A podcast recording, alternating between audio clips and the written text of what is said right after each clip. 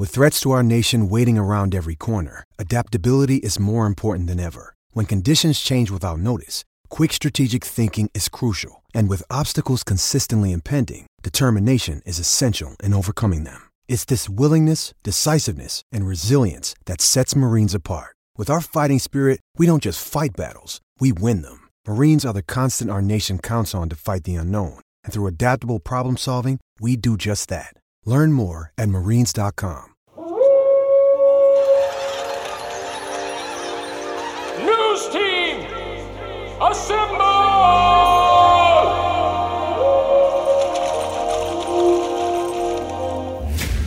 It's back and bigger than ever. It's the unofficial 40 from Soonerscoop.com.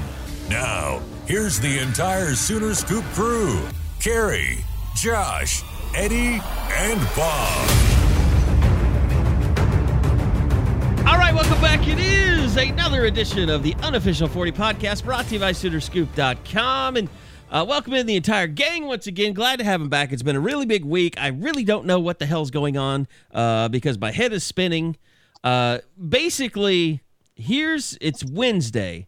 This is how our days have gone.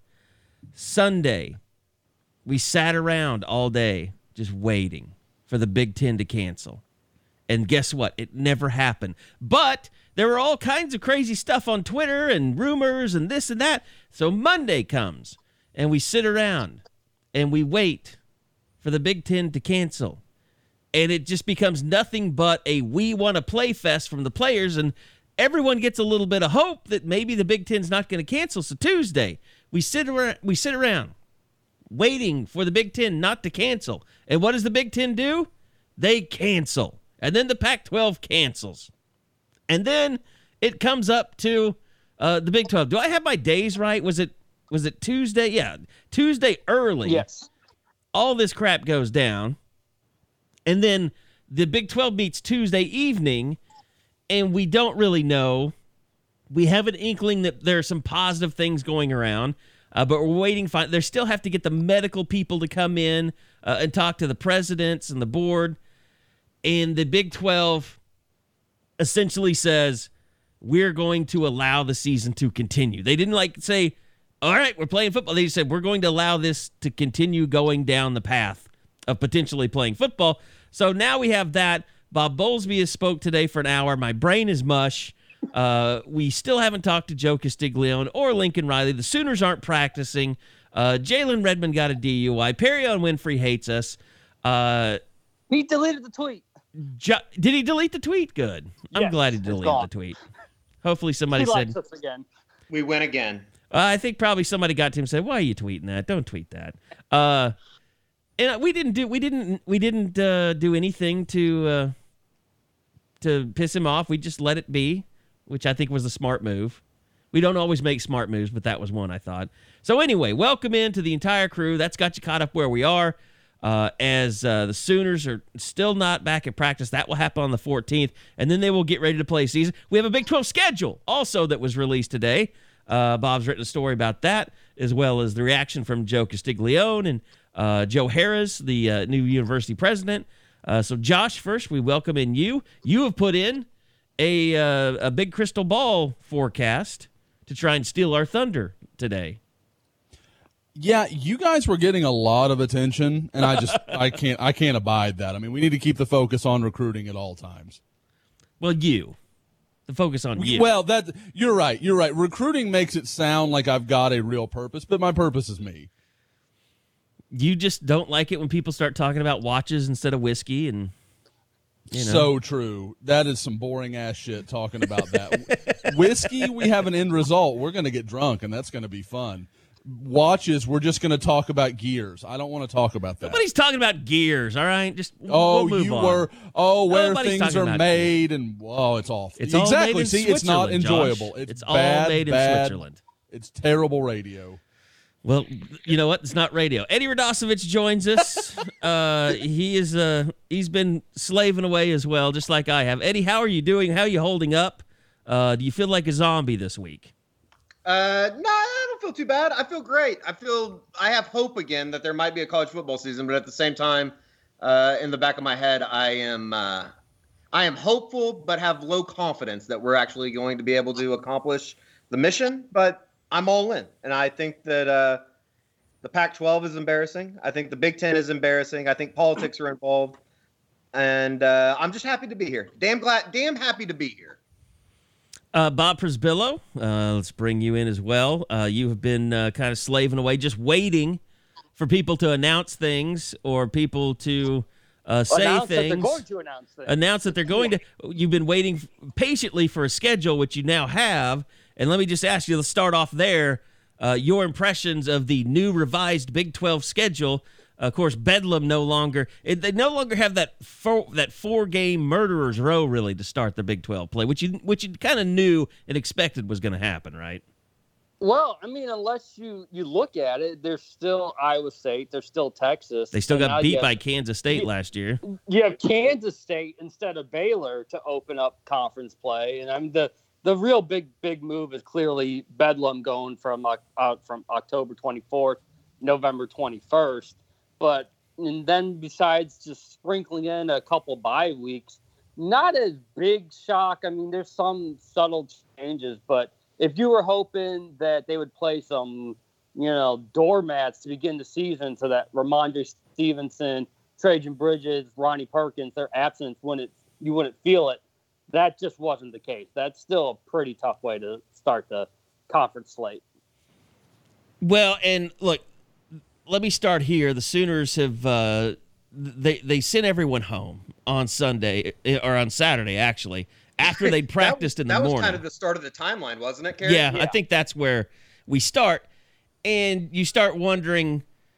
You started to hear the rumblings about, you know, that night, and Joe C was at John Blake's uh, funeral, and it was uh, pretty long, and so I think it took some time for for Lincoln and uh, Joe Harris and and Joe C to kind of get around, but I truly think that Oklahoma thought that there was a pretty good shot that they would send the players home, uh, and they would be coming back, not having a football season to be played the way things were trending late Saturday night. And of course, it, Yeah, it, it didn't sure. happen that way. I mean, you know, they made the, the reasoning, of course, being well, camp was July 31st because we're playing August 29th. But now we know we're not playing August 29th. So why don't we give them a break? It made sense in like corporate speak, coach speak, but you had a feeling this is coming out after 10 o'clock at night on a Saturday. That's just not good. That the the optics. Of yeah, it was 10 looked o'clock when it came out. Yeah. Yeah, it looked terrible moving forward. I can give you guys a little bit of insight um, of some things that uh, kind of I, I've uncovered and all of the the uh, digging that we've had to do uh, to uh, uncover certain things. Uh, you know, the injuries have been awful, and we've talked about this. I think we talked about this last week. Had we had the uh, the the cab thing when we did our pod last week? The coaches luncheon.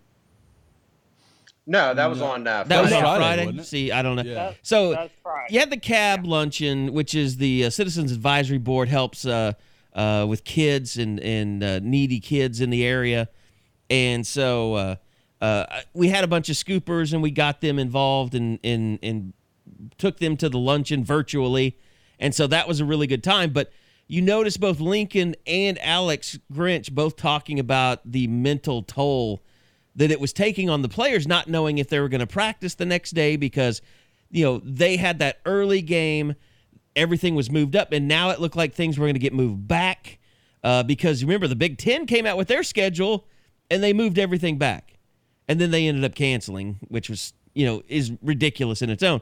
So anyway, the players, from what I was told, it was just getting to them, and the injuries that everybody was sustaining. You know, Caleb Kelly going down, uh, their backup quarterback Tanner Mordecai getting hurt. Um, you know, Justin Harrington coming right in and getting hurt, and then what's the fourth? Who's the fourth that I'm missing? Marcus Hicks. Marcus Hicks going down with the torn Achilles. And by the way, uh, his dad, uh, Kelvin, put up pictures of him getting the surgery uh, and uh, being done with surgery. So his recovery is fully underway. But all this stuff was going on. And kind of what I heard is like the, they were just having shitty practices, and people were fatigued mentally. And I think they had a big meeting, and, and a lot of people made it like we thought it was this big Zoom thing. The Zoom stuff was going on too with the Pac 12 players and the boycotts and all this stuff. And so everybody thought, oh, well, it's a Zoom thing and players are revolting and they're not going to practice. I can tell you now, none of that was happening. What was happening was they were having shitty practices. And, and the coaches were frustrated. The players were frustrated. The injury thing was going around. And so Lincoln Riley, from what I'm told, basically held a meeting and, and, and put it to a vote. And he said, look, we're not getting anything out of these practices.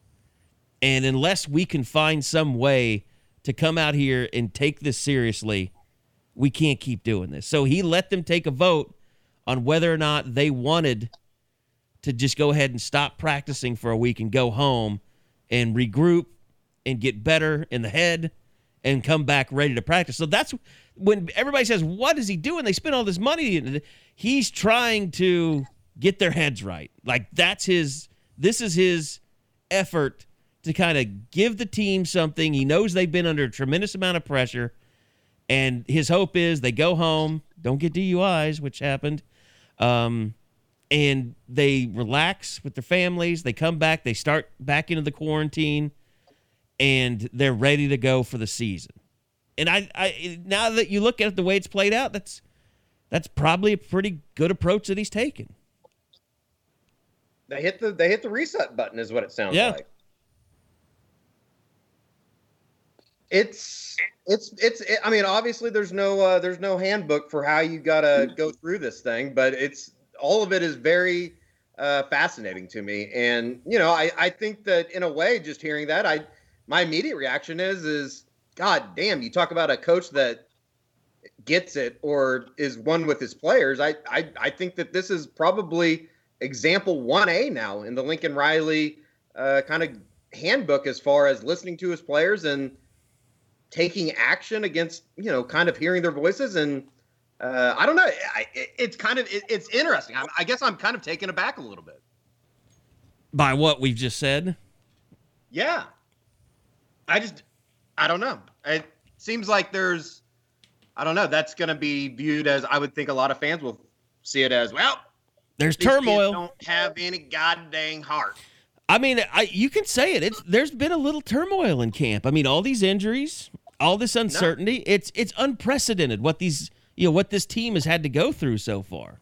Sure. I mean, and you think I, I you think, think Ohio State's going to have good practices moving forward? I can't imagine what those practices are like right now, knowing that you you literally don't have a season in front of you. Hey, Ryan Day still hanging on to it. Oh boy, how? What's boy. Desmond? What's Desmond Howard going to say about Ohio State now? He already trashed Nebraska this morning. Which is funny considering Michigan State's still hanging around after all the sex scandals that they had up there, and then you had Joe Paterno being a son of a bitch human for 35 years. Penn State's still in the conference up there, but yeah, let's get mad at Nebraska because they want to play football. you, Desmond Howard. Well, at least Joey hasn't weighed in yet. Maybe Joey and Desmond could get into a fight over this now if he goes after Ohio State. No, but I mean, what a, what a job by the Big Ten to make Nebraska feel uh, like they did when they left the Big Twelve. Great job, Big Ten. I don't know that the Big Twelve was ever that disrespectful to Nebraska. I mean, and it's just kind of weird. I mean, the they Nebraska hate, thing, hated Texas. the Nebraska thing, I find like at the surface of it, it's it's pretty damn funny, isn't it? Like they kind of made their own bed here. Well, I mean, but if you are them, a proud football program, yes, they suck, but to think that you cannot play football, and Josh and I have talked about this, like cases haven't been that bad in Nebraska. Oh, not at all. So, I, like, I, have mentioned to you before, like every day, Sean Callahan sends up a uh, update for Lincoln County or whatever, whatever county it's in, and I've joked before, like the only the only way Nebraska was going to win a national championship was if nobody else played because they have no COVID cases up there. So I mean, you've got an entire fan base. That's all they live for is football, and you're now telling them that they cannot play, just like Ohio State, just like Michigan. Like Sure. if if the Big 12 watched three other conferences play and they weren't one of them, Oh my, my God. God. Well, I, I mean, I, We would set a world it. Like, record for F bombs in a pod. I think it's ridiculous that they're not even trying. And I, you know, that opens up into everything that the Big Ten and the Pac 12 have done, just as far as I don't understand how some doctors can tell you one thing, other doctors are telling conferences the other thing. Like, it, I, somebody tweeted out a picture of a quote from the USC.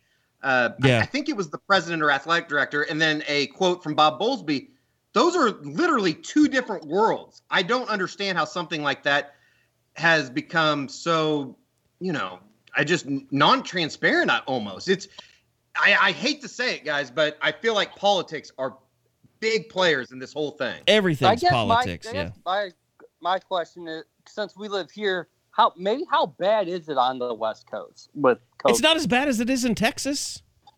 Texas is bigger than California right now in cases. Is it okay? All right. Well, Mason, because the dirty people in Houston. Yeah, absolutely. Yep. They're just a disgusting breed of people. You guys are really bad in Houston. I mean, you guys are Oh, it's- spiking it's- huge. It's her. I mean, and you know, and the thing is, like, I, you know me, I'll take any chance to bag on Houston. You go anywhere in Houston, people are in masks. Like, I mean, they're doing the stuff they're supposed to be doing. I haven't gone anywhere. Uh, well, maybe one exception. I can think of one restaurant we went to, and like the waiter comes out, and like you can tell he just put his mask on, like because we had ours on, and you're like, yeah, okay, but you know, I mean, you can tell if we wouldn't have had was ours on, he'd have been like, it's fine. Houston, didn't you? What's that? You said it was like the Magic City of Houston, didn't you? What? The Magic City? I, I don't think I'm following. There's Oh joke here I've missed. no, Josh doesn't get the reference. I don't get the ma- I don't get. The I don't either. I'll be honest. Lou Lou. Oh, Lou Williams. Williams, Magic City. Yeah. Yeah, it's mm, nope, lost on me. That's that happened like three months ago. It seems like chicken wings at the stripper club. Stripper club. Yeah, that seems like it was a Oh, lifetime Okay, ago. now I'm with you. Yeah, yeah. No, um, that is. I, I mean, from as far as I know, the girls are dancing with their mask on. I mean, I, I think they're doing their part. So, um, but no, We know, can tell what Eddie has uh, not let go of for sure. But yeah, exactly. I mean, it's not. I mean, that's what Eddie's here to retain. That's Yes. what he brings. Um, but no, you know, like I said, when I go out in Houston, everybody's doing their part. But I mean, there's no question it is a problem in the city right now. Uh, but like when I went to Durant for that camp a few months, uh, I guess last month, when I was up, when I was going through Dallas, people were looking at me like I was crazy when I went in places with a mask on. Like I went into my hotel and they like the one of the people working the desk had one on, one didn't. I mean, it was it was interesting. and it's I don't know what it is about Texas and Oklahoma, but if you go somewhere uh, that tells you that you have to wear a mask, people won't wear masks. They like revolt. It's just it, we're just built like that for some reason. By the way, have you guys? Has it been surprising to you? Maybe not Eddie because he's been such a COVID truth or whatever. Um, has it has it been surprising to you to see some of the mentions since we broke the story, like people that are fighting over COVID? Like, I didn't realize there were so many people out there who literally think players are going to die if they play football. There are a lot of those people out there. God, it's one of those things like I you hate to weigh in on because if you end up wrong, somebody's like, "Yeah, Josh told us before the season we weren't gonna, you know, there was no players gonna die." But you have to play the numbers. The numbers say that's not gonna happen. Yeah, I mean, it just doesn't. It doesn't. It, statistically, it's the numbers aren't there. And I mean, and to act like it's some certainty, like oh, you're you're designating these poor guys for death. Nobody's doing that. Like if it was anywhere close to that, everybody would be like, nope, nope, we're not for this. Well, look, here's, I mean, if you want to say, why did the Big 12 evaluate, and let's get back to that real quick because you brought that up, Eddie. Um, you know, why the Pac 12 said no. And, and you guys know I had been researching that uh, uh, Patron guy or, or Patron or I can't, Dr. Uh, Dr. P. uh, who was the University of Utah, um, you know, medical guy and the Utah Jazz guy, and he was one of the infectious disease experts they were listening to. And I listened to his podcast, and you know, everybody started talking about myo, myocarditis like the last few days, like it was it was something new and revolutionary that was that was taking you know hold of all these ads and presidents, and you know all that stuff. You know, it was made out like Bob Bowlesby's really concerned about that. What it came down to was when I listen to that guy talk, he's like, yeah, that's not really, you know, that's something that's a concern. But if you just do the correct cardiac tests after someone has contracts COVID, then you're likely to be fine. And that's why the Big 12 said we're going to do all these extra steps now uh, to to check people's hearts after they've had it uh, to make sure that they're safe to go back out there and they don't have any kind of myocarditis, carditis, uh, or any kind of heart disease that's that's going to lead to you know a sudden death or something like that.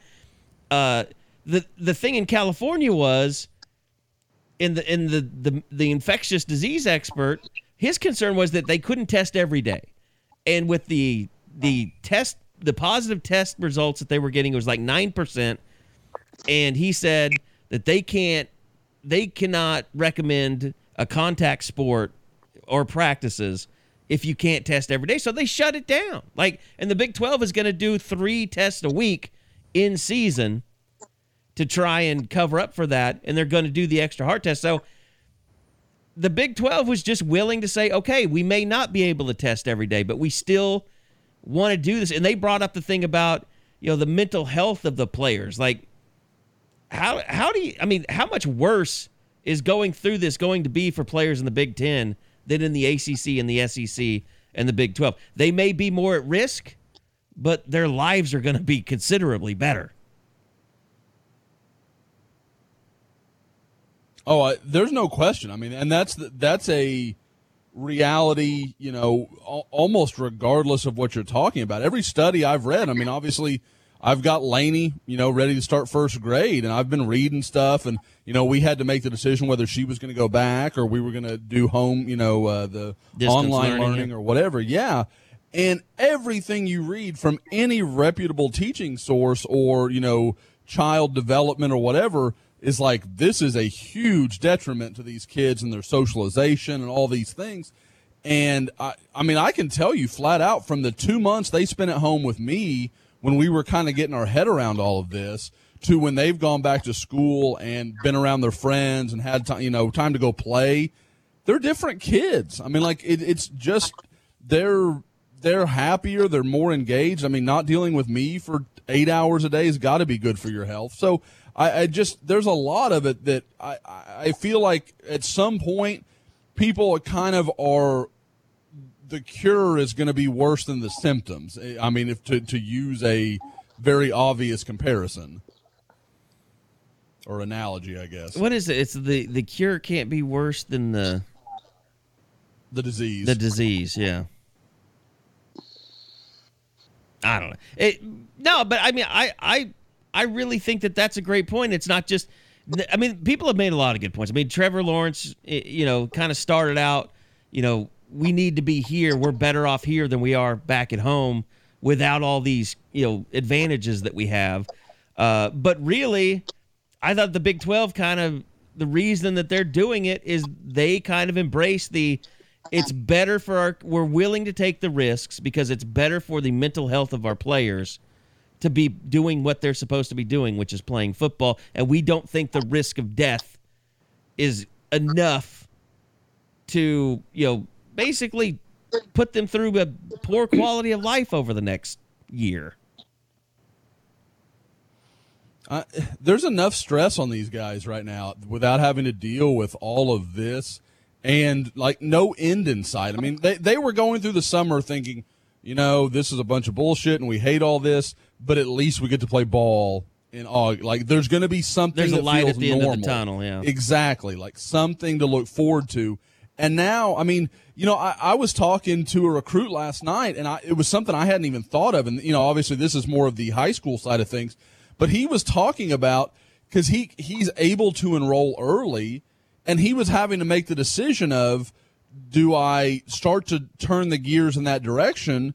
Or do I let myself, you know, because, you know, if, if it had been put, if your schedule got punted to January, do you go through with that or do you try and, you know, play that one last season with your buddies and have a, you know, kind of a normal senior year or at least, you know, you get to play a football season uh, normal in that way?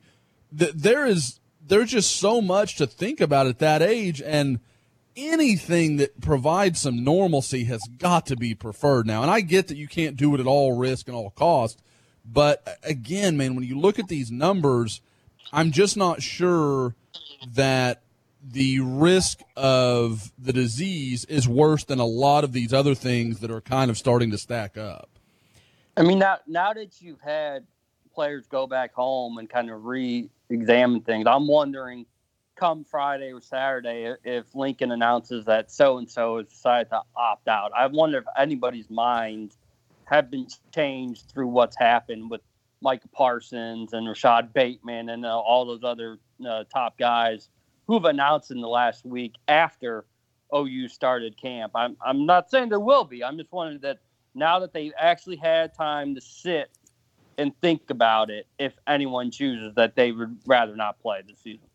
Sadly, I mean, I'll be honest, but sadly, I think somebody and the perfect example is Micah Parsons. I think he's using COVID as an excuse not to play the football season. Obviously, Penn State wouldn't have to worry about that right now, but I don't know. Maybe I, I don't know. Maybe I'm kind of up for thinking that. No, I mean it could be, but you know, you think about it from OU's perspective, it would have to almost be a guy just opting out, be not not like Parsons, not like oh, I'm just going to wait to the NFL because really the only guy you could do that, uh, the only player sure. that could do that right now is Creed. Does anyone see Creed doing that? I, I don't see that at all. So he's the only. I mean, like you, if Ronnie Perkins didn't have what happened, like maybe you could make that case. But even he, I think, would want to play to maybe see if he could sneak into the back end of the first or something. Creed's the only guy that is a definite first or second day pick right now that could probably just say, I'm good, I'm going to walk. But this is a guy that grew up an OU fan. I mean, it matters to him to play. Well, and my hope is that once the players get back and they start practice, I mean, I think it. I think it would be important for Lincoln to make it like a normal camp again. Like yep. you know, there has been no media. Uh, there's been no you know chance for people to go out and take pictures or video or anything like. And I'm not saying we'll be able to, but I mean, get them back into a routine. Like we want to talk football. We want to be able to talk. You know, to, to, Alex Grinch was fantastic at that luncheon. I mean, it was great to talk to hear him talk uh, just about his players. And and I mean, he is a football coach. It's a like people just need to hear a little bit of football, and nobody's been able to hear anything except for COVID talk and uh, you know quarantine and testing and uh, you know, uh, presidents and boards and, and all this stuff. Like, everyone needs some football. And we need, as a media, like, we're kind of going through the same thing. Like, the players are, we're going stir crazy because we can't cover a football team. Uh, we haven't talked to Lincoln Riley since like July 3rd. July 3rd. Yeah. I mean, it's just been ridiculous. Like, let's, just, let's, and we know it the season is not a guarantee. When the students are getting on campus and they're doing that right now, we don't know how this is going to go. We don't know if there's going to be uh, a, a, bigger spread uh, throughout the team. But my God, we've got to start moving in that direction of playing a football season at some point. I just don't know if we'll ever get to that point.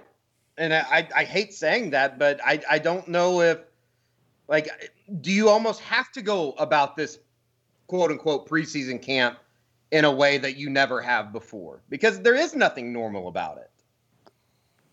Yeah, I just fear when you start changing that up, that's when injuries start happening too. If if you're not 100% focused and not in your routine like you usually are, that throws off everything. And I admit, I, I feel like I can finally ask football questions now. It, even when they started camp, it felt weird to ask how's the defensive tackles looking and try and replace all those guys. It still sure. didn't seem right. But at this point, now that the Big 12 has made its rulings and all, all that, now that all the dominoes have fallen the way that they were going to, okay, it's time to stop asking about COVID and start asking actually about the team and about the season. I'm particularly interested too to like once you got the freshmen on campus, they've moved in, kids are going to start showing back up for school.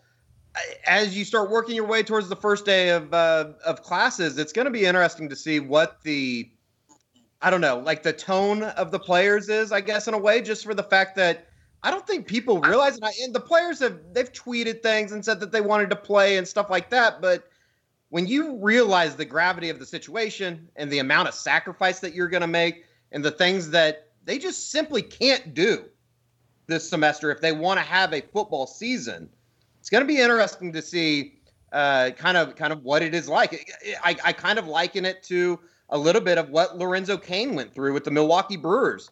He tried out he tried out the season, decided that you know it's not for him and his family, and then he made the decision after you know I think they were like 10 or 11 games in. Yeah. I mean, he probably saw the standings too and realized he's playing in the same division as the best team in baseball. But, uh, but at the same time, like, I'm particularly interested to see, like, when they realize, like, shit, I can't go over to, uh, you know, Logie's or seven or wherever and have a drink on a, you know, on a Thursday night. I just, I can't do that. Not to say that they did do that a lot during the season, but I think we all know The Marlins did. lived on a college campus. We know the score there.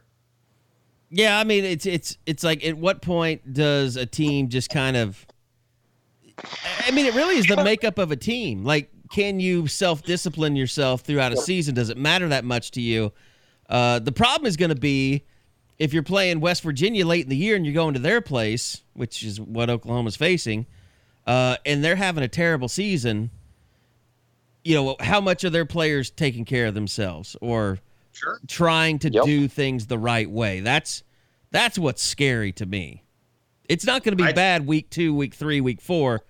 It's, you know, when you've had and, and that was something else asked of Bob Bowlesby today like can you keep doing this? Like what do you do if the ACC all of a sudden says, "Yeah, we're done." And then it, it's just you and the SEC. Is that really football? Like are you really playing for something at that point? I, in my mind, Yes. I think that those three conferences have to stand together on this. Now that their statements are out there, now that they're moving on with playing, it's almost and it's kind of what uh, Tram asked of Bob Bowlesby. I, in my mind, they're married together on this decision. You said yes awfully fast, Josh. I, the I, the thing I'm facing about myself, I have a legitimate problem with college football. Like I have a need that is not healthy or normal or like the idea that I mean like we were so perilously close to having lost college football in the fall that just I wouldn't know what to do. Like Saturdays I'm going to spend time with my family. That's not what that's for. Do that Uh. That's what we all know. That's what Sundays are for, right? Yes, that's what I do on Sundays when I'm not calling recruits that have visited the campus. I mean, those two or three hours I have, sure, the kids can go to the zoo, whatever. But But Saturday, way, no. We still don't know if recruits will be visiting. Yes, I mean the, uh, that that's the. I mean, we'll get into some of the recruiting stuff later, but I mean, like I said, I mean, it really did it. The when that when you guys broke that news, and I again, uh, you know, not often are we sincere in this pod, but that I was truly proud. Like I was literally at a playground with the girls. I'm like, holy hell! Like I was just reading the whole thing, and then you know, wake up. It's not often that things I do on the site impress Tiffany, especially right now with all that's going on in her world. But the uh, Blake Shelton retweet this morning. She Oh, was- really? she was, yeah, she was impressed by that one. That that that was. I I was impressed by that one. I mean, I don't want to, you know, say anything against the boys. Love Yeah. you, love you, Jared. Love you, Nathan. But I'm sorry, Blake Shelton has 20 million followers. I mean, did we get a retweet even from their own personal accounts? I kind of made a crack about that, but then I took it down in the morning. I was like, "You're being a dick." I, you know, I'm looking, and I'm I. I'm, Jared I'm not did tell me to say it. today that he saw it, he loved it, so that made it made me feel better. so I Gabe might be a little jealous. He hasn't said anything about it. Oh no. as as far as the the like i still just I don't know how they're going to do this going to class. Like, I, I saw Ross Bjork, that loser ass cheater of Texas A&M, that that he basically gave off the idea that they're going to be going in a bubble. They're bubbling up their players. Like, how in the hell is OU going to do this? I just believe me, I'm I'm ecstatic that they're even given the opportunity. But I mean, you know, yeah, you know how I they. I mean, they. embarrassing what the Big Ten and Pac-12 did, but how are they going to go about this? Well, you know how they're going to do. I mean, you've read some of the stuff, right? About like what Sure. OU is doing. I mean, having you know classes in the auditoriums. Uh, not you know, I think they're going to have plastic dividers between desks and stuff. Uh, and then you can't sit. Like someone's got. There's got to be someone missing. Uh, and so they'll only have classes, and really, but you have to wear a mask everywhere. I mean, I think they can do it. I really do. I guess Okay. I'm just not. Makes me feel a little bit better. I mean, if it's not, you know, these like you see these elementary school pictures in Georgia where they're just crowded in the halls and they have to like shut down the the whole school after like four days because it just spread throughout the whole school. Like that's Sure. not what OU's doing. They're taking a lot of precautions, and I don't even know. I mean, I know one of the kids that works at our radio station. He's going to school, and like he has one class in person, and then he like goes back to his car and goes to another class online. So Yeah. like that's Well- kind of how like they're doing a lot of stuff online. They're not doing a whole lot of classes in person. So I mean, I think it can work. I, I would see. I'm, I'm particularly interested to see what the number is, and I think that Brian Davis put it out there. I think I sent it to the uh, the Scoop group text just as far as the numbers that uh, Texas is expecting in class as opposed to Right. online. I wonder what the Big Twelve. I mean, I wonder what Oklahoma's is because I could see that happening at a lot of places where you're basically taking online classes this semester. And honestly, that's the only way in my mind that we can get this thing done.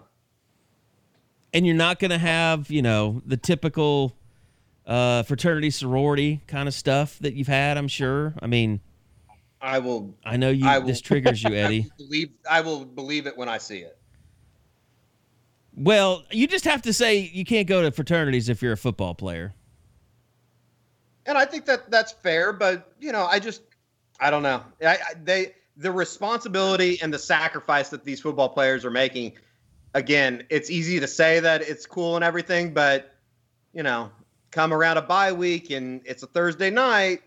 Like I just I I know how college kids operate, but I'm I'm I'm cheering for them. I'm 100% cheering for them. Like it's it's uh it's just I guess stressful, and I shouldn't even be stressed out about it. and and and that's why there's so much emphasis on like on a bubble because even if you're self-disciplined and you're doing everything right what about that classmate that even though there's a divider and there's a mask what if that person had a bad weekend and all of a sudden is goof is goofing off about everything and no matter what you did it was out of your control and and, Sure. and something bad happens i mean I, I don't know that's just something we're gonna have to find out Or what if you run into Grimlock on campus and he's just up in your grill trying to get info from you? I don't think He he'd wants do that. tomorrow He's week. got the COVID. He'd at least give him a joint or something, and then let him get this. Um. So uh, yeah, I mean, there's a long way for us to go before we have football, and I mean, the fan part of it. I thought that was interesting. Bob Bowlesby basically leaving it up to individual schools and states to determine what they're going to do from a fan standpoint. I think Oklahoma is still in that 25% range.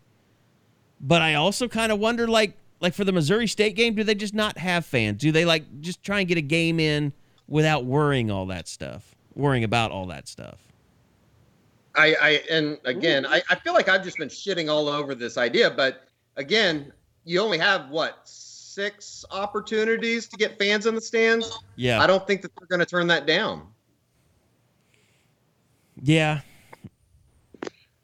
I don't know. I mean, I, I, I, I hate I, I, I hate what I'm about to say, and I might just open my window and jump out after I say it. But I kind of agree with somebody like a Dan Wolken. The Masters isn't even having patrons. How the hell do we expect to get fans into the stands down on college campus? No, I'm I'm there. I mean, and that's going to be something else that's going to be really weird for the players.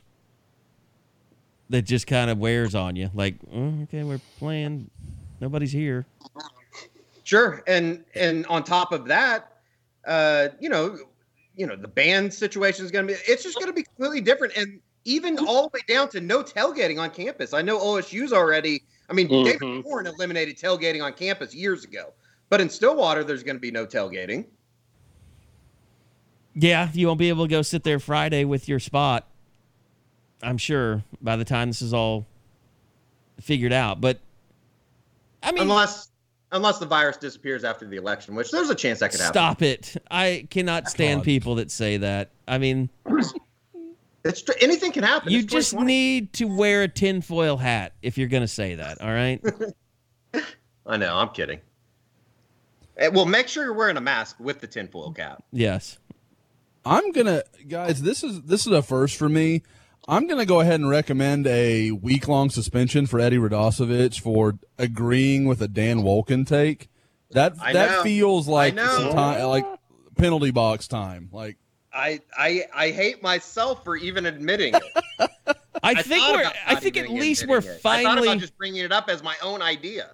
I think at least we're finally past the blame the media phase of well, I don't know what we call this. It's not realignment. Uh it's COVID football, I guess. Because that whole I mean I, Joe Klatt must have lost his damn mind. I don't know what he was doing trying to throw that like he was just so obviously pandering. That's the only way I can explain it. Going after people in the media.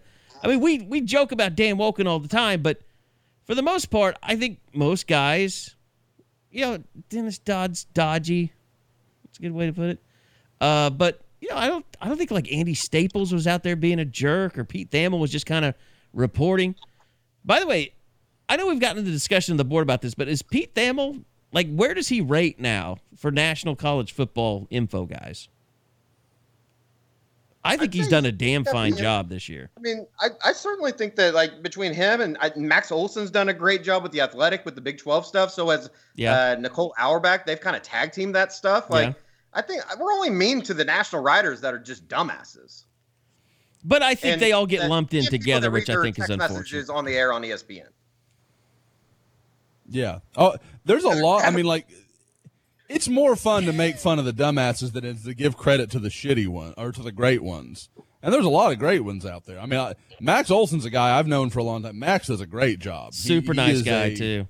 Yeah, and a great dude. Yeah, absolutely. Absolutely. Um, you know, and and Carey, a guy that you and I, you know, used to uh, be in a George Schroeder was a great. I mean, I know he's kind of going through flux right now what he's doing, but George is a great guy for a long time and and did a nice job. So I mean, there's there's plenty of guys out there that are guys and women that do great great work, but it's definitely more fun to make fun of the just I just I never got the whole people. like I mean like it was pretty obvious you got into this deal where some national writers were attacking other national writers or, or not even writers but attacking ads like that would that were you know being used as anonymous sources. Like why are you guys wasting your time fighting about that stuff?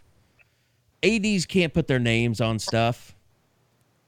And and it just has to be with a writer that's well known enough to you, to where you know he's not making that shit up.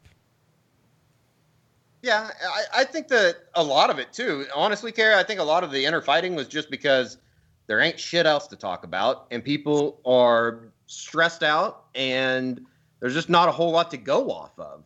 And especially, you know, when I I don't know when you, to an extent when you've been attacked all day, I think people have just kind of at their wits end. To be honest with you, Mhm. I- yeah, and there's I been a lot of attacking. Yeah. I mean, just I mean that's kind of yeah. I hate to and- say this, but you know when you have when you have the president of the United States who has brought so many people to Twitter that were not were not there before because where does everyone go to hear from the president? They go to Twitter because he's always on it. He's always talking on it, and it's brought this. I think it's brought this. It's very noticeable to me that it's brought this whole different demographic of user to Twitter, and some of them about the Olympics for years. some of them like sports. I mean, this is kind of what's happened to Facebook. It's like it it got washed with all these people that just kind of ruined it. And I don't know that anybody's ruining Twitter, but it's just make it's a much more caustic environment than it was pre-Trump. Social media has ruined everything. Social media has ruined me. It's ruined all of us. I would say it's made you who you are, actually. I know, and that's the that's the bad thing. and I hate myself. yeah, that's the that's the worst thing about it.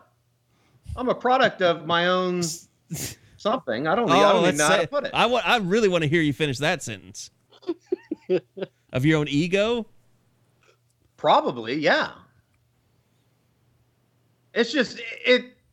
There is no like right answer though, as far as um, you know how this. I I don't know. As I'll tell you like, one thing. thing being handled. I just I don't. You guys, you guys can admit know, this. I think this is probably something that the one thing social media and the pandemic has done.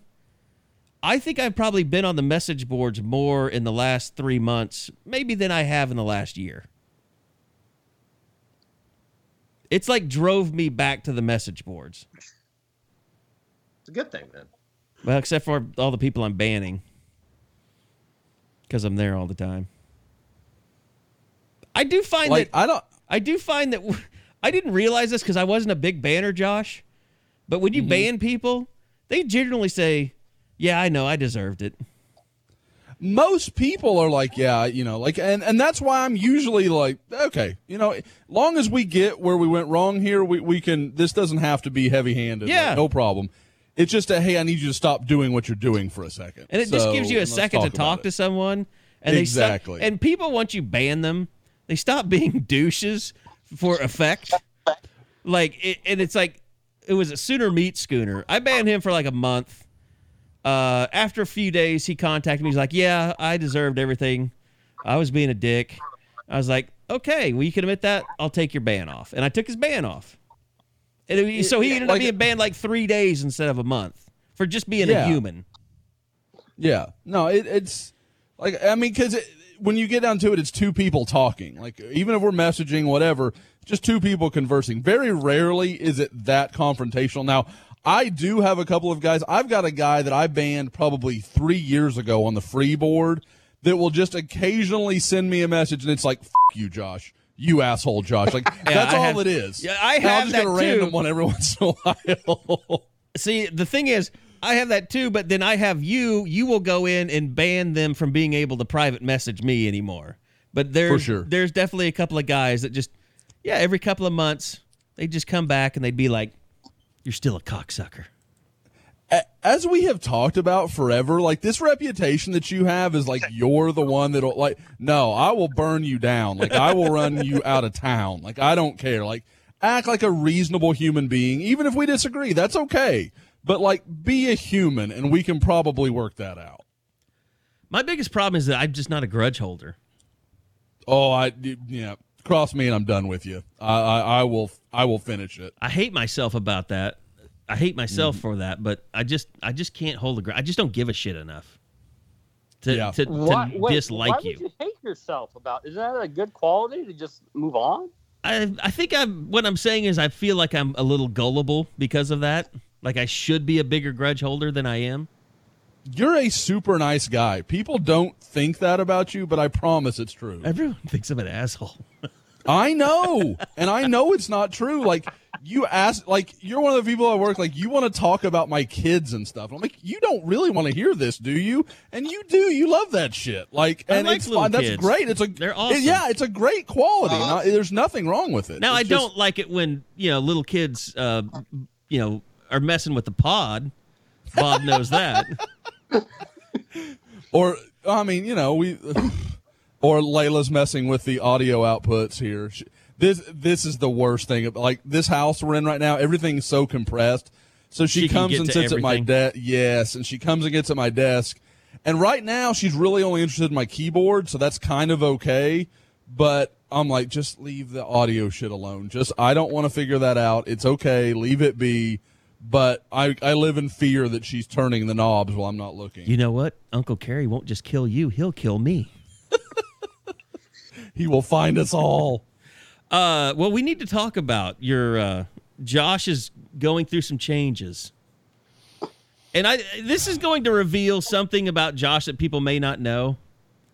Josh, uh, what is it they say uh, about people that uh, you have a uh,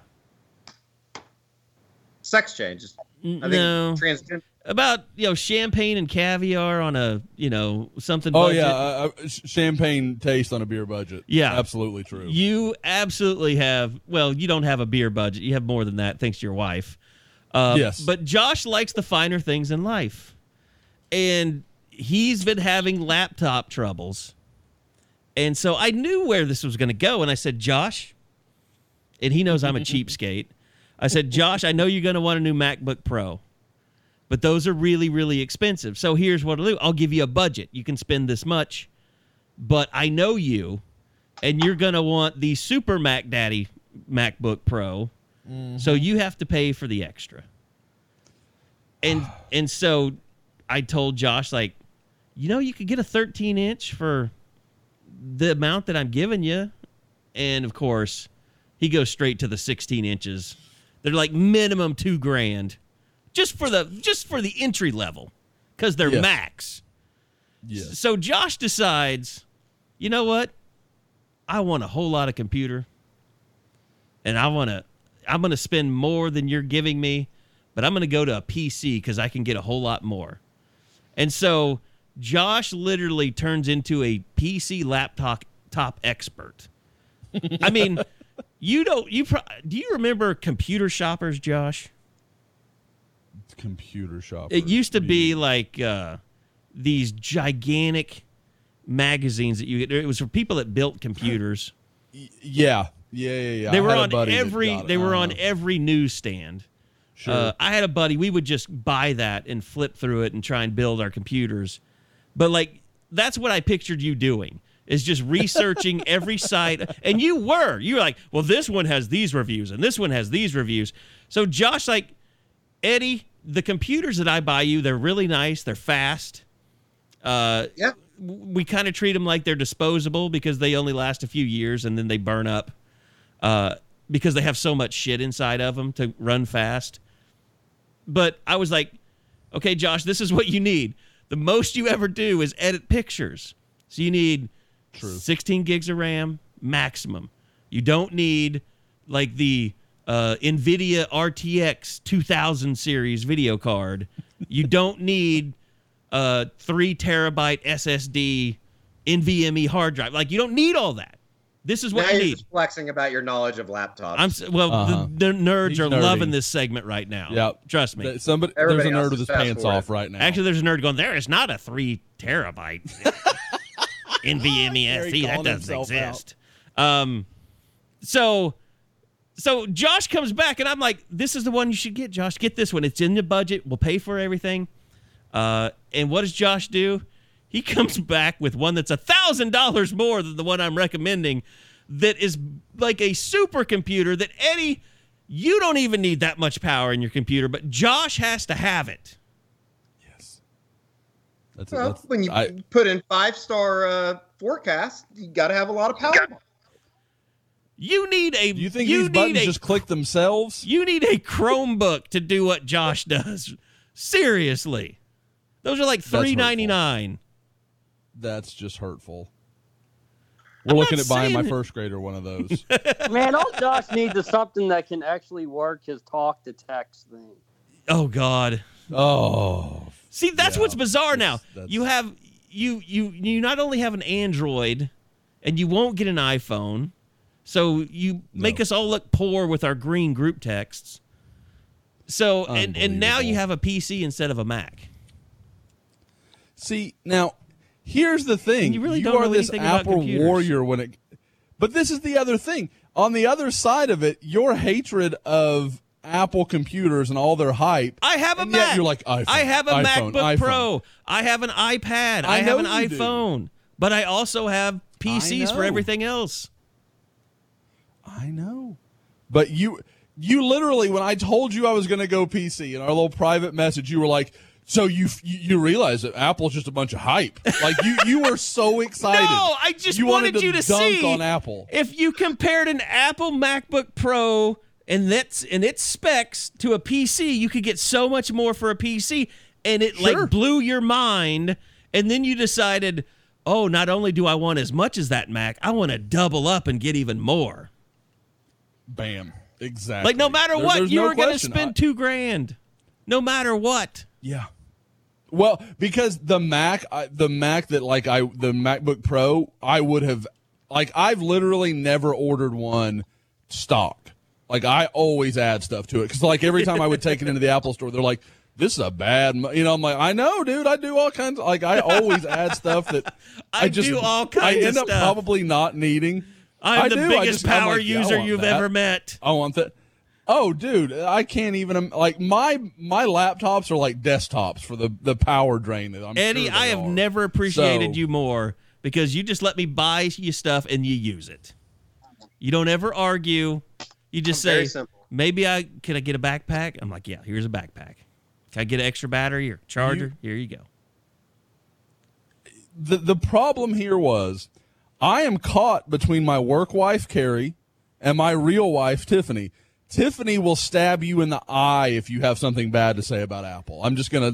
That is that is a Apple, not just a loyalist, but a militant loyalist. Like she does Tiffany is not F allowed to say around about- anything bad about me because I have her lunchbox that she wants really bad. Oh, that's true. You do have that over her head. She, The would like that, but it's not that like she.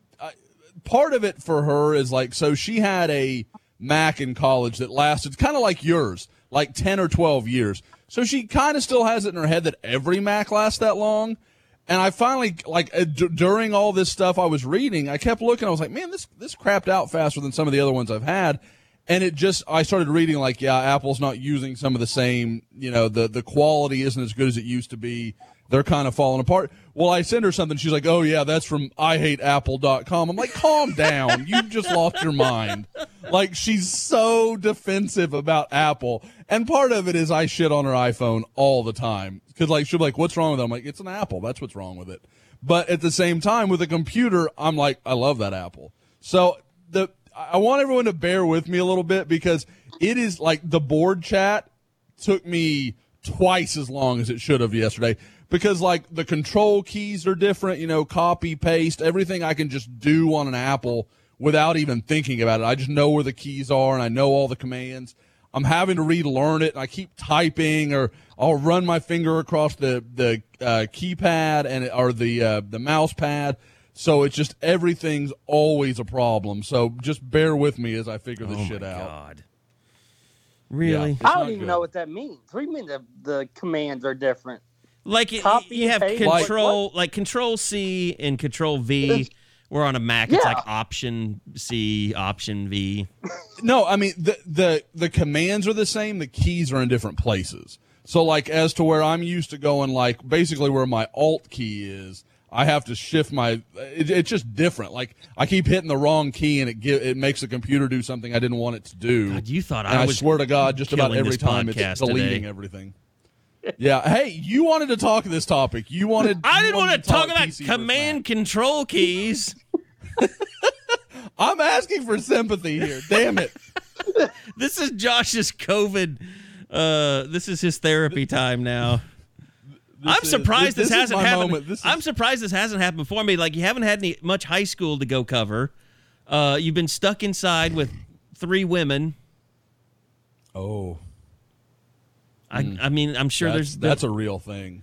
well four when You Linda's guys there. realize how much I enjoyed that trip to Durant? I love my family, I do, but it does like there is something to be said, and you know, Bob Bob's a better man than me, and probably just better trained than I am to not say these kind of things. But you need to miss your family sometimes. You need that time. Oh, to, I boy, I miss them. I haven't seen them in a while. Um, you need that, and I haven't had that in six months. Eddie, and just label the rundown in this part. Josh's airing of grievances. Hey, and for the second straight year, Tiffany and I are not taking an anniversary trip because of uh, last year was selling a house. This year it's because of COVID. So we haven't literally taken a trip by ourselves in like two and a half years now. It's not great. It's a it's Are a sad done? existence. Are you done? No, I mean we can talk about babysitter fine. I mean we, we can talk about whatever you guys want. Wait, Uh, did you? This is this.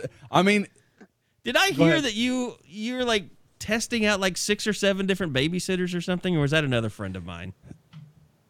no, that that was me. So we've had one babysitter for a long ass time. I'll, I'll really try to keep this brief. We've had one babysitter for a really long time, but now she has a grandkid, and so she's kind of caught. You know, like a lot of times we'll want to go do something, and we literally can't if she has any plans. So we're like, okay, it's finally time. We need to go find another babysitter. And Tiffany put something up on our next door in our neighborhood. Well, like 17 people reply. And 'cause the first one we're like, okay, great. We'll, we'll go out to dinner this night and then we'll go out to dinner the next night. And then it ended up being like seven people were like, okay, we'll get back to you when we, when we need someone because, you know, we don't go out that often. So it was, um, it was definitely trying, but we, we've gone through two. Um, one of them helped Laney and Layla catch frogs and lizards last night. Layla might have killed a frog. Um, she, she's a It little rough with the reptiles. Yeah, it's it's it's not great. Doesn't great. sound like Um, so- doesn't and sound then- like an activity a hot babysitter would uh, have your kids doing.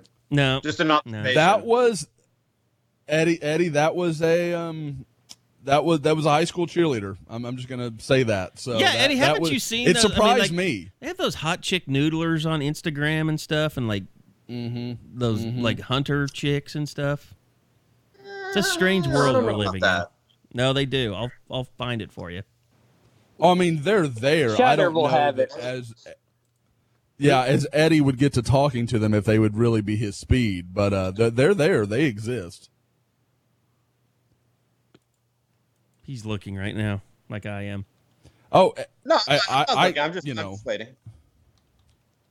when uh when Tiffany and I met, she was literally trying to start a noodling team amongst amongst guys she knew because Tiffany's from you know the sticks, so she thought that was going to be a lot of fun. She didn't want to noodle. I want to be clear about that. Tiffany would never do that, but she she thought she could find enough country dudes that would noodle, and I don't know what the end goal was. Like I don't know what the team was going to accomplish but that was something and like i remember her talking to me about it, i was like no i don't do that that's that's crazy stuff I'm gonna tell you what. You do hot girls fishing.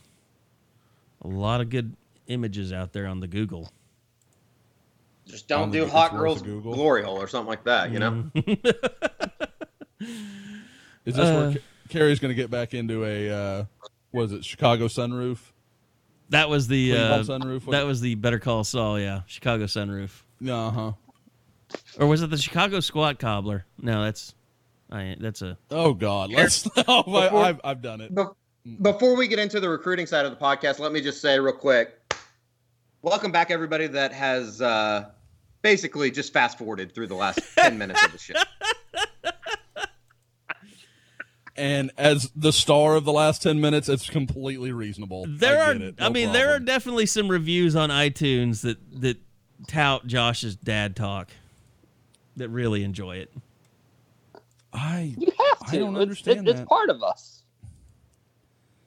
I mean, there there's certainly dads out there that are going to relate to some of that stuff, but the general population, if you don't have children, I don't know how you would want to listen to it at all.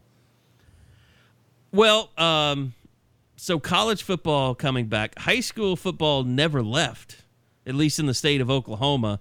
Uh, I know Bob and and all you guys. I mean, uh, the OSSAA uh, had. I know Joe Bettner from the Norman Transcript was out, kind of monitoring their meeting yesterday. Uh, but it sounds this like morning. was it this Yeah. morning? Wow. Uh, Yep, yeah. All the days are running together. But basically, it's kind of been par for the course with the OSSAA, right? That they've just kind of not changed anything and and not really interfered, I guess you could say, right? Well, the the only thing that's kind of changed. Some schools are going to close practices either by choice or by district mandate. So that's a little different. But yeah, I mean, starting next week, there are scrimmages. There will be real live scrimmages. There's a really good one up in Jenks that we'll probably get up to, and it's just it's going to feel like business as normal for us. Uh, uh, you know, as much as we haven't had much to do on that front in, during the last three four months it's about to kick up in a huge way and it- it's going to be a lot of fun to to see these kids and to see, to see if if they've got that same mindset of it's back to normal, or are they still hesitant? Are they still wondering whether or not their season's going to be canceled? Because if it's happening at a college level, you know for sure it's happening at a high school level too. But it it's definitely going to be a lot of fun to finally get back out there. Well, and, and you guys can talk a little bit about what's going on uh, this week and kind of what what's the plan uh, moving forward. I know a lot of schools in Oklahoma City uh, are, you know, like you said, getting into action scrimmages happening, but uh, what's kind of just a general plan, uh, you know, kind of uh, just just course of action the first, the one thing I want to do before we really hit scrimmages and the games themselves, just catch up with the 2021 in-state commits. That's, I want to go to Choctaw, see what's up with Jordan Mukes, and go to Weatherford, check in with Ethan Downs. I mean, these are you know Downs. He's been committed since last October, so it'd be great to sort of get his thoughts on what this class is becoming with Caleb Williams, Mario Williams. You know, when he was committed, it was just him and Cody Jackson. That's it. And he just had the belief that you know this class is eventually going to take off. And now that he's sort of getting to see it, what his opinion is of the way that things are rolling there. And with Mukes, I mean, again, he's one of those uh, COVID commitments, really, you know, because they didn't get to watch him during track and and to evaluate him during a spring practice, but just you know, how, did he realize at the time how important that junior day visit was going to end up being, and just you know, has COVID really affected him that much, or you know, did he know from the get that he from from the jump that he wanted to be a Sooner? And so once that offer happened, it didn't matter that he couldn't visit any other schools. He knew he wanted to be with OU, so he was set. Josh, for you, I know you're probably going to spend some time up here just because of what's going on in Texas. But uh, what what it, uh, what's your plan? What are you looking forward to? Sure. I mean, you know, for those that don't follow, I kind of start from a Texas side of things. Is with Texas, what they've decided to do is push back 6A and 5A uh, into kind of October, November. They're going to be delayed by uh, about a month, basically, from start of practices to moving forward, all that kind of stuff. So, and then they're going to have 4A and below are going to operate as normal, and as as are the private schools. So, with the private schools, you've got guys like Emeka Megwa, Christian Driver. Uh, you know, Cullen Montgomery, obviously the Oklahoma commitment here in the Houston area. And then from 4A and below, I mean, it's it's very few guys, but you're looking at guys like Brennan Thompson, the big time speedster from 2022, uh, that's way up in the panhandle by uh, Jalen Conyers' uh, hometown. So you are looking at some some options and some things to do, but you're absolutely right. As good as Oklahoma looks to be in 2022 and 2023, that first month – I will probably be up there a lot. Like I know, you know, Bob mentioned going by Choctaw. They're going to scrimmage with Mustang. Um, we've got some other stuff going on. Like, but I mean, even once you get into the season, like the Choctaw is supposed to open the season with Booker T. I mean, you talk about you know Gentry Williams, uh, uh, Miles, uh, not Miles, uh, yeah, Myles Tease. I keep wanting to do Micah. Um, you know, you no Micah. Yeah, Micah. Micah. Miles played at OU already. Yeah. I, the, their names are too close. It's it's going to mess me up. But um, and then you look at Choctaw's side of things with obviously with Jordan Mukes, and then you go some of their younger players like R.J. Jackson, Steele Wassel, Chase Jackson, the TCU commitment for wide uh, wide receiver.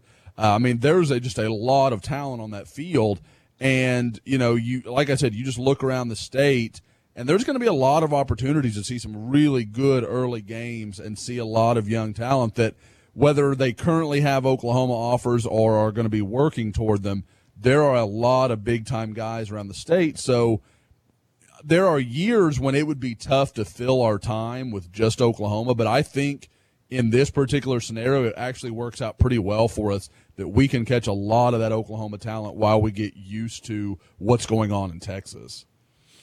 So just to recap, like Texas, I mean, I, I, know a lot of places have kind of pushed back to October, but uh, is it is it been is that mainly in the Houston area because of what's been going on there? I mean, Dallas are they pushed back as well? Yeah, it is statewide. Yep. That's a UIL yep. thing that, that they did. Uh, basically, their version of the OSSAA is um, that all 6A and 5A got delayed. And that way, I, I think more than anything, they were trying to – I think they were probably looking down the road into like the playoffs where you have venues that are whole, hosting multiple games, you know, namely, you know, Jerry World, you know, you get into the Star there over in um, the uh, northwest side of this, excuse me, northeast side of the city, city. So there were a lot of things that were going to bring a lot of people together. And I think with this idea, they thought they could minimize that a little bit. And also, like they said, in these, you know, 4A, A, 2, 3A, 4A, you're not talking about these huge gatherings of people. When Allen plays, you know, Mesquite or somebody like that, like that's maybe 10, 15,000 people in the same place. Like, so you, you've got to think about some of those things. And I think that's what went into it. But yeah, it is a statewide deal. I, I've been impressed with how Texas has handled it. They've had very strict rules, very clear ideas of what they want to do. So I think it'll be fine going down the road. And like I said, with with the private schools also being available, there's not only you know I mentioned some of those guys, but also like Braxton Myers at uh, John Paul III, uh, Terrence Brooks, uh, another guy with an offer. Uh, so there are a lot of guys for me to go see. Now I'll have to go to Dallas to see a lot of these guys, but at the end of the day, we should be able to stay very busy through the next month because of all that's in Oklahoma. And like I said, Texas has enough going to really keep everything busy as well. Yeah, if I remember right, I think they will start 5A, 6A the same weekend. Big the Big 12 conference play will start. I think it's the September 24th weekend. So that's when things will really start to ramp up. And then, of course, the funny thing is, is if the Big 12, as, as announced today, if that championship goes to December 19th instead of December 12th, then that means they need to find a new venue because Jerry World will be booked up with all high school stuff. So that's something that's you know you kind of laugh at the conference if that ends up happening. I know they mentioned before maybe moving to Globe Life Park, but that if it goes to the 19th, I, I don't think it'll be played at Jerry World. They're yeah, going to the Cotton Bowl. That is both the most Big 12 thing of all time and the most Texas high school football thing of all time. It's like a uh, it's like a daily double almost. I can't even imagine what a Big 12 championship game would look like. At the house that Bob built? Yeah, I mean just the the the people in the stands, how many there'd be. It would just oh. be odd. Yeah, it would be really weird. It I mean it it just looked like a whole bunch of people forgot to show up or didn't buy tickets. Yeah. So I mean it looked like a first round Big 12 tournament game. And you couldn't have it at the Star because there's just not enough seating to get a lot of people in there. I guess you could. Yeah, I don't think they have football games at the Toyota Center. I want to get to I want to get to September 12th before we get to December 19th. Uh, by the way, you mentioned dates. Ten days from now, right? Kelvin Gilliam announcing. That is correct. Indeed. And I yep. I actually spoke with him for about 15 minutes on Friday, and I need to, I with all the computer turnover, I, I got it oh kind of transcribed. No, literally, I was transcribing on the old Mac, and I, I got halfway through it, it crapped out, and I, when I rebooted it, I couldn't find the file. It didn't oh. save, so I had to redo it again. But no big deal. I'll get it done hopefully tonight. Um, but he he continues to sound really positive. I liked, you know, from an OU perspective, what he had to say about – his relationship with Calvin Thibodeaux really still continues to go back to that virtual visit. He was really one of the first guys OU hit, and it still really resonates with him. Uh, just how they showed him everything, how they really presented a a very clear idea of you know how they're going to use him, how he could fit in on the campus, not just as a player, but just how they thought he would fit into their whole, just their team ideal. So I, I still think that Oklahoma's in good shape there. I want to say he is. I think there's about 15 um, predictions for him on rivals right now. I want to say 91% have him headed to Oklahoma on the forecast. So it still seems very good for OU. But Penn State's there. I, I've heard from no one that this is a done deal. Penn State is absolutely still pushing for him, but he and I talked about it he's pretty open that it's really down to those two. I mean, he's still looking at South Carolina and a few others, but if it's not OU or Penn State, it would be a huge upset. You know, they were shooting. I think they were shooting his commitment video, like he's already got it in the can or whatever, uh, or maybe they were just doing an element from it. Uh, and I'm not afraid to say this because I know somebody even posted. Uh, we noticed it. Eddie and I noticed it when we first. They did like a little behind the scenes thing, uh, and it was kind of interesting because if you pan, the camera pans to the left, and he's got all these these these uh, letters and stuff sitting on this picnic table, uh, and it, who knows what they were doing, but it was just strange because they panned to the left and sitting on a chair was the very noticeable uh, deal that OU has been sending out that has like the necklace and the ring, like the really involved fold out uh, that they've been. The I, I think that was for offers, right? Official offers. Yes. Yep. Uh, but you noticed it sitting right there by it. So I think it was maybe sitting on top of a, like a Kentucky thing or something like that. So maybe that takes away from it. But a lot of people noticed that that was an OU thing just sitting by itself, uh, away from this giant pile of just crap.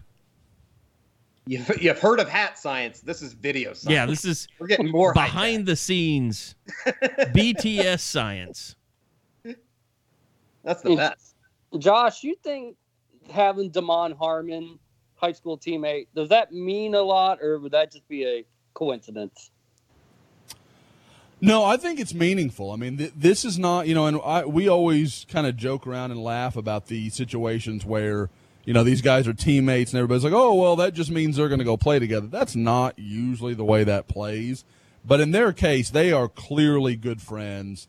And I, you know, uh, it's interesting because Calvin was kind of saying, like, you know, Caleb Williams has been working me for a long time, but this was the first time that I've really sat and, you know, Demond has started to be kind of in on it with him. And it, you know, that's a lot for a guy to kind of juggle, but he, I definitely get the impression that that's a, that makes it more appealing for him. Yet another guy that he knows that he's comfortable with that would be there with him.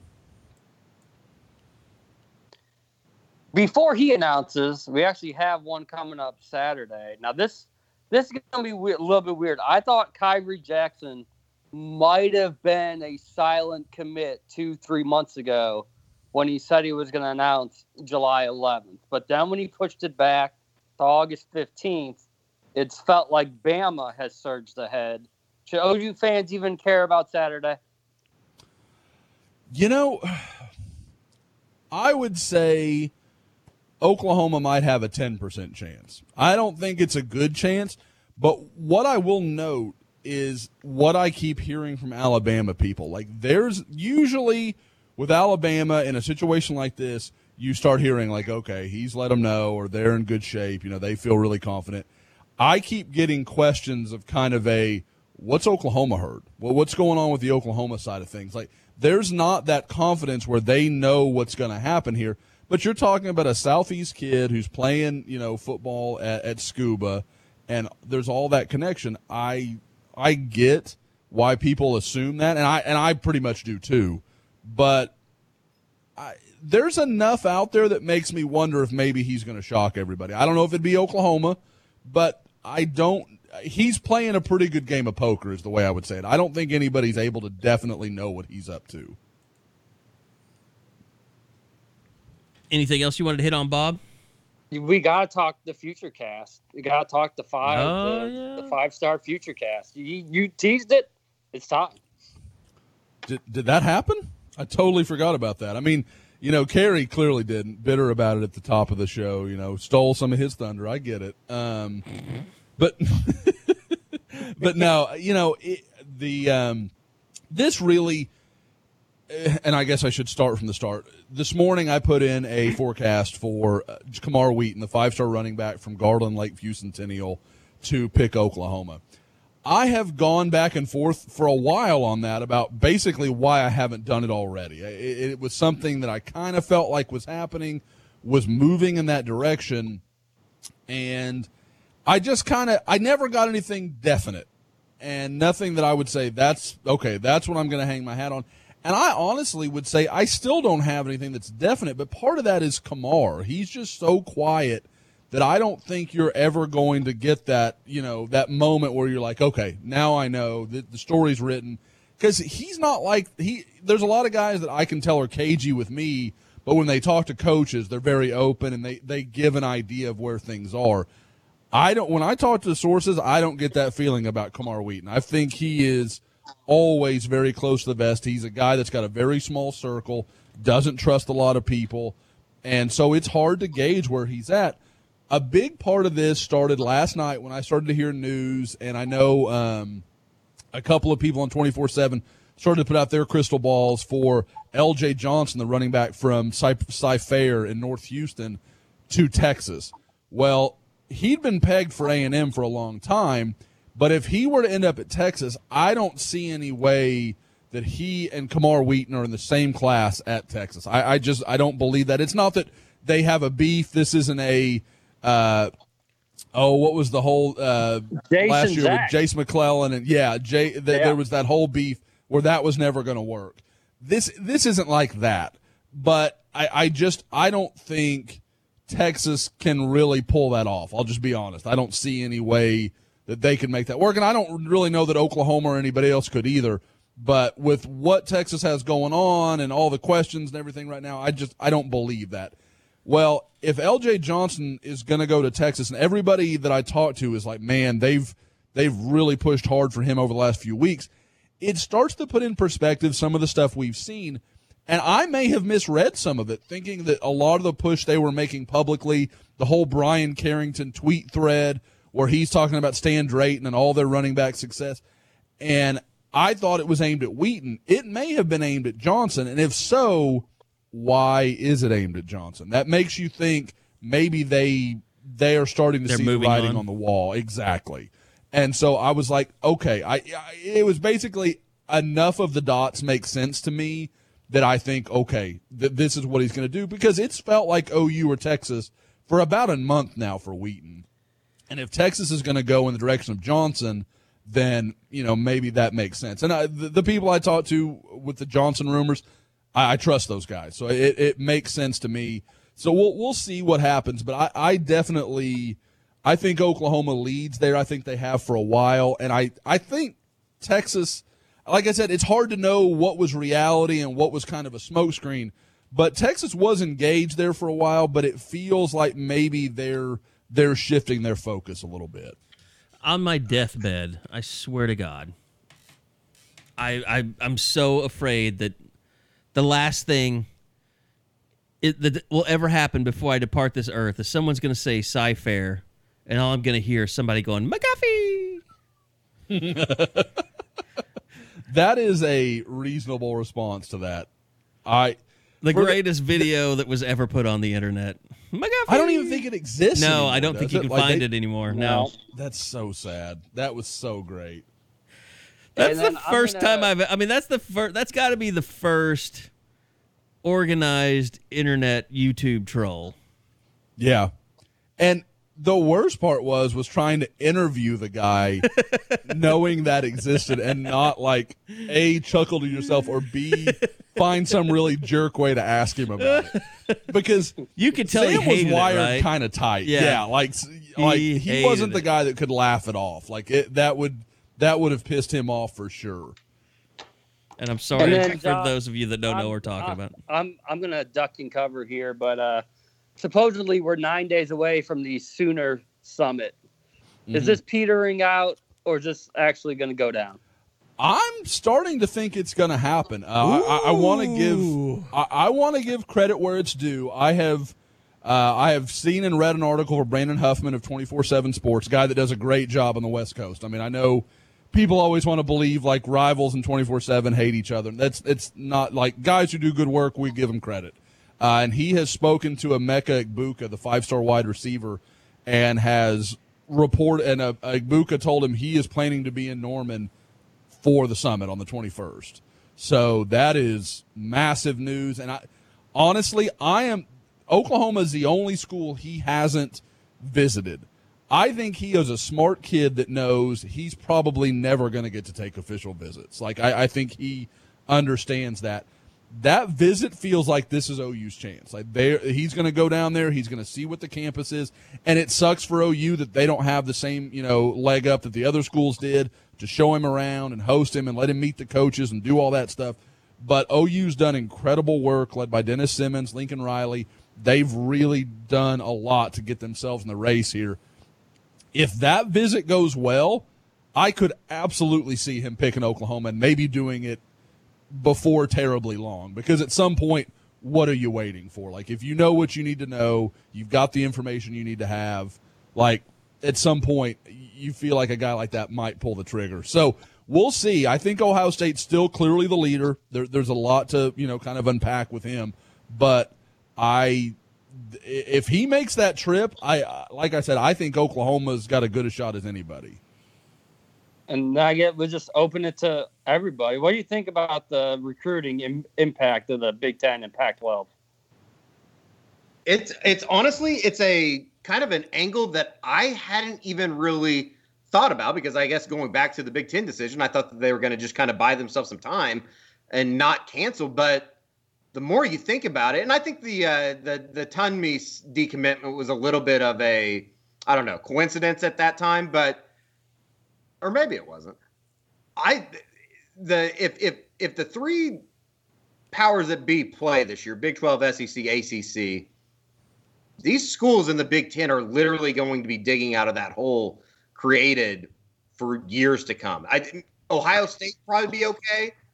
A Michigan State, somebody like that, just get ready. I it, it could it could change the face of college football recruiting forever. And I I, I, I say that, and I know that's quite a statement, but it, I, I think it could be massive, massive uh, change coming ahead. You know, OU has always been able to go out to the West Coast with the, um, yeah, the sales pitch of, yeah, we're a football factory. Why wouldn't you want to come to a football factory instead of being out here where they don't take it seriously? You can you've never been able to sell the the the Pac-12 doesn't take football seriously more than you have now.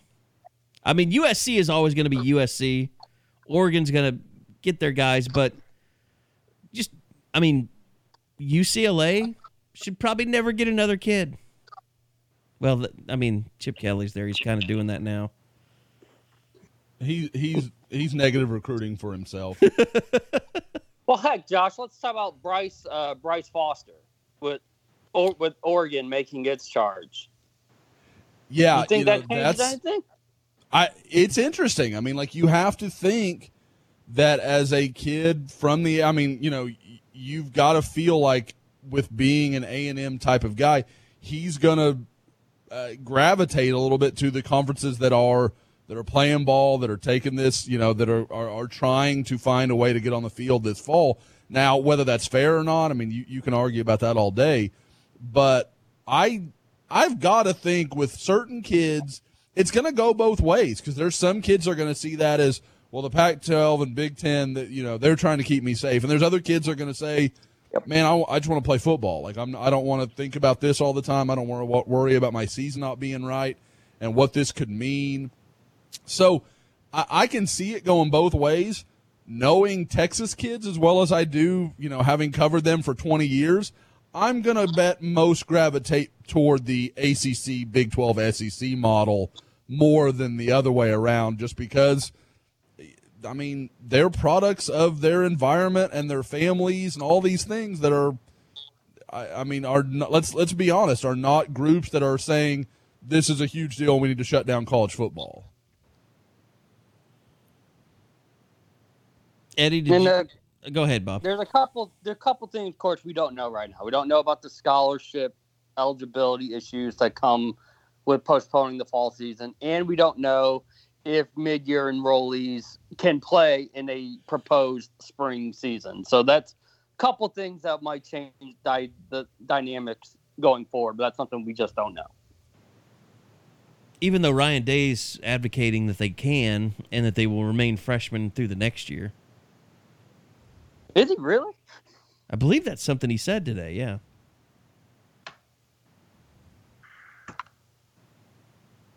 Which, you know, if you're playing an eight game season or whatever, the. By the way, do you guys really any? Just curious. Do you think a spring can actually happen? No. This is and this and this kind of goes back to my thing about if we're doing this for player safety, which the Big Ten and the Pac-12, that's what they're standing behind. I don't understand how you can expect to have guys play 20 games in the matter of nine months. It just it, it doesn't add up to me. I get the only way is if you're not going to the spring, but you're going to the winter. If you start in January, maybe. But if, you try to start like a March traditional springtime practice thing, then there's no way in hell you're going to be able that Sure. off. But but yeah, I mean, they I I've just seen speculation like starting the first week of January, and maybe you try that. But man, those temperatures in the Big Oh. Ten cities. Bob, you know as well as anybody, kind of being from up in that area, but everybody wants to be outside in Madison, Wisconsin in January practicing football, or Ann Arbor, or uh, Chicago, wherever. I mean, it's just, I, I almost feel like it's a slap in the face to the fans, the coaches, and the players. And not to mention the Big Ten didn't even start talking about a spring season. They have no plan for one until what was it, like Tuesday night? or Monday night. I mean, it just it doesn't it doesn't add up to me. if we're talking about still battling these same issues a year from now, what's going to change in January? Like how is how is the the virus environment going to be so different to where the Pac-12 and the Big 10 can say, "Okay, now we can play." Sure. It's still going to be pretty much the same, right? Exactly. I, I it's it's punting to punt, and I like that. Just say you're probably not going to do it, like because that's that that's what it's going to come down to. There's nothing that's going to discernibly change It's enough. it's the go ask your mom. it. It's the go ask your mom Ex- level of of uh, decision making. Exactly. Exactly. And I mean, I use that a lot, so that's fine. I mean, I'm not not here to judge. Actually, I'm definitely judging, but still. See, I brought it all back ru- together. I, well, I'm, just, I'm just ruining two lives. So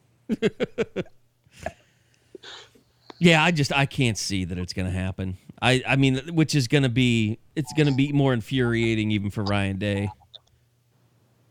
And I could just Well, see teams. I could. it's- and here's the other thing: the conferences might say, "Okay, you're clear to play."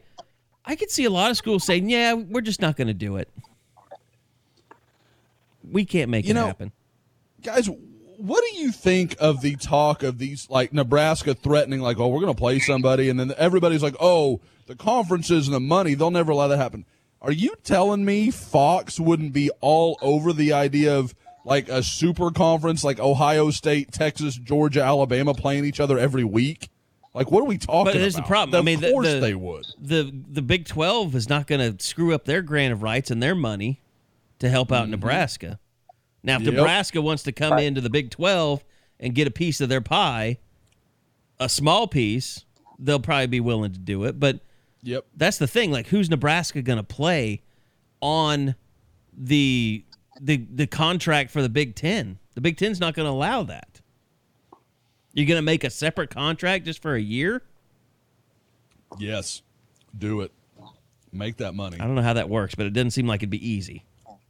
I agree with that part for sure.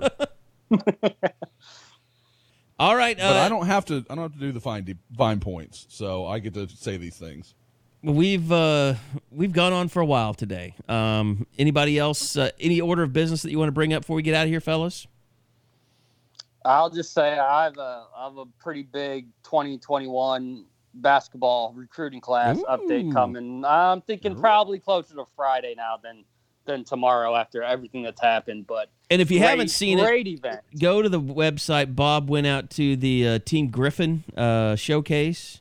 Is that Yeah, what I it was going to bring that up. Yeah, that was sensational. I mean, I really thought glorified scrimmages. It'd be a bunch of dunks and lobs, and but it was competitive. It was streamed nationwide to where like college coaches were trying to get in touch with kids like right after their scrimmages to let them know they wanted to offer. It, I mean, it, it was sensational. It was the first Team Griffin event they were able to do since March, and the, those kids really made the, the the most of it. And I know like Taylor's real. I mean, like he pr- pretty much runs that whole thing, right? And then and Blake was there a little bit.